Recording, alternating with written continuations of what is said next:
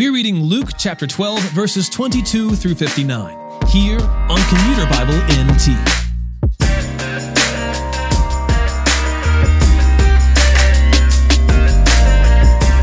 In our last episode, Jesus encouraged his disciples to forget about storing up treasures in this life, but to store up treasures in heaven instead. With this in mind, he also teaches them to stop worrying about the future, for the future is in God's hands. He is able to provide for all of creation, and if he is able to do that, he is also able to give the kingdom to his people. Later, he encourages his disciples to remain ready for their master's return, faithfully serving the Lord at all times. Those who have been given much will have much required of them, and likewise, those who have been entrusted with much, even more will be expected. Luke chapter 12, verses 22 through 59. Someone from the crowd said to him, Teacher, Tell my brother to divide the inheritance with me. Friend, he said to him, who appointed me a judge or arbitrator over you? Then he told them, Watch out and be on guard against all greed, because one's life is not in the abundance of his possessions. Then he told them a parable. A rich man's land was very productive. He thought to himself, What should I do, since I don't have anywhere to store my crops? I will do this, he said. I'll tear down my barns and build bigger ones, and store all my grain and my goods there. Then I'll say to myself, You have many goods stored up for many years. Take it easy, eat, drink, and enjoy yourself. But God said to him, You fool. This very night your life is demanded of you, and the things you have prepared, whose will they be? That's how it is with the one who stores up treasure for himself and is not rich toward God. Then he said to his disciples, Therefore I tell you, don't worry about your life, what you will eat, or about the body, what you will wear. For life is more than food, and the body more than clothing. Consider the ravens. They don't sow or reap. They don't have a storeroom or a barn, yet God feeds them. Aren't you worth much more than the birds? Can any of you add one moment to his lifespan by worrying? If then you're not able to do even a little thing, why worry about the rest? Consider how the wildflowers grow. They don't labor or spin thread.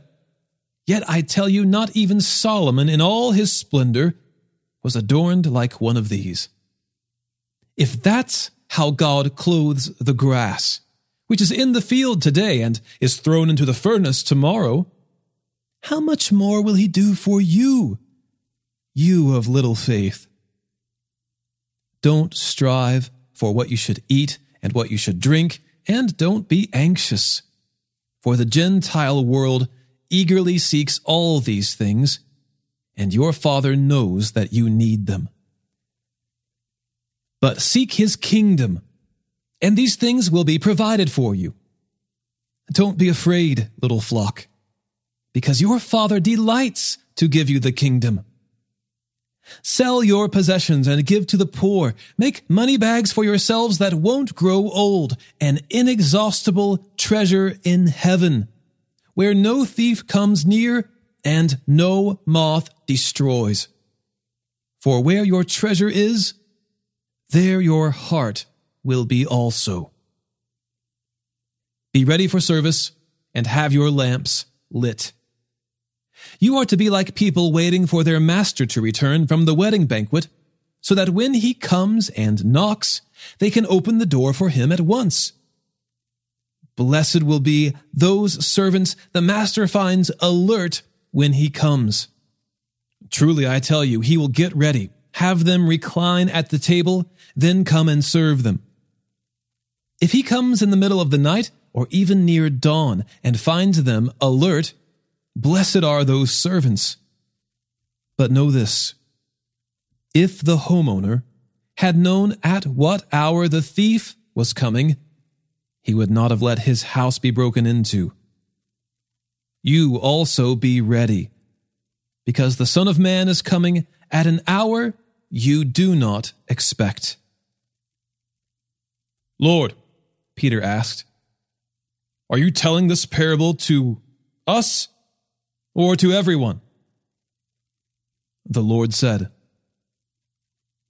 Who then is the faithful and sensible manager his master will put in charge of his household servants to give them their allotted food at the proper time? Blessed is that servant whom the master finds doing his job when he comes. Truly I tell you, he will put him in charge of all his possessions. But if that servant says in his heart, My master is delaying in coming, and starts to beat the male and female servants, and to eat and drink and get drunk, that servant's master will come on a day he does not expect him, and at an hour he does not know. He will cut him to pieces and assign him a place with the unfaithful. And that servant who knew his master's will and didn't prepare himself or do it will be severely beaten. But the one who did not know and did what deserved punishment will receive a light beating. From everyone who has been given much, much will be required. And from the one who has been entrusted with much, even more will be expected. I came to bring fire on the earth, and how I wish it were already set ablaze. But I have a baptism to undergo, and how it consumes me until it is finished. Do you think that I came here to bring peace on the earth? No, I tell you, but rather division. From now on, five in one household will be divided three against two, and two against three. They will be divided father against son, son against father, mother against daughter, daughter against mother, mother in law against daughter in law, and daughter in law against mother in law. He also said to the crowds, when you see a cloud rising in the west, right away you say, A storm is coming. And so it does. And when the south wind is blowing, you say, It's going to be hot. And it is. Hypocrites. You know how to interpret the appearance of the earth and the sky, but you don't know how to interpret this present time? Why don't you judge for yourselves what is right? As you are going with your adversary to the ruler, make an effort to settle with him on the way. Then he won't drag you before the judge, the judge hand you over to the bailiff, and the bailiff throw you into prison. I tell you, you will never get out of there until you have paid the last penny.